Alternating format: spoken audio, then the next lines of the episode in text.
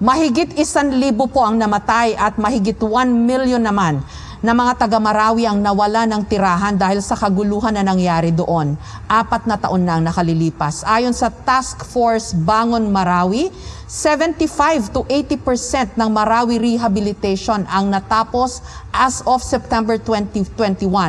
Ano ang may papangako nyo sa mga taga Marawi na matagal nang naghahangad na makabalik na sila sa dati nilang buhay? Kami, Jessica, since 2016, meron na kami presence sa Marawi. Um, ang Marawi, isa sa mga adopted communities ng aming Angat Buhay program. Ah, in fact, yung aming pinakaunang Angat Buhay village ay ginawa namin sa Marawi.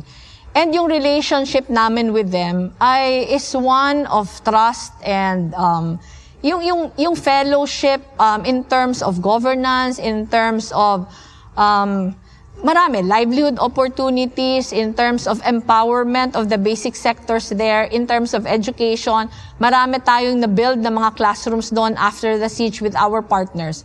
And itong relationship nito, whether vice president pa, na, pa ako o hindi na, ito magpapatuloy. Ito yung commitment ko sila sa kanila even before I filed my certificate of candidacy. Alam ito ng mga taga-Marawi, Jessica. Before the before the surge, uh, before the, the pandemic, nandun ako on a very regular basis. Even during the pandemic, I've been there a few times already. Yung mga projects namin, ongoing pa din until now, and magpapatuloy yon even after my term as Vice President.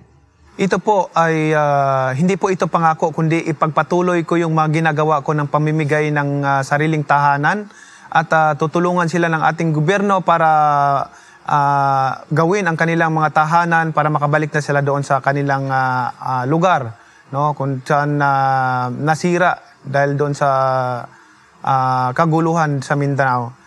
So yun po ang uh, ginagarantiya ko, yung pabahay natin, ah, hindi lamang po sa Marawi, kundi sa buong Pilipinas. Ah, bibigyan natin ng sariling tahanan ang ah, bawat pamilya na walang sariling tahanan.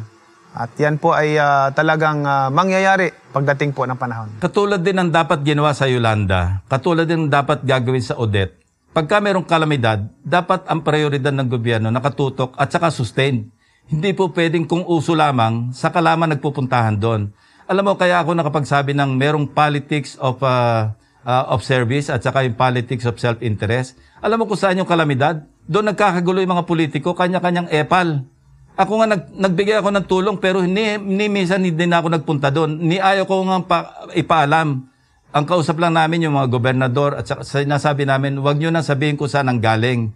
Kasi yun ang tunay na serbisyo, yung tulang, tunay na tulong. Yung hindi humahanap ng uh, pangsariling uh, kapakanan o interes para makilala o malaman at sa kanila ng galing. Diyan ako inis na inis sa Jessica. No?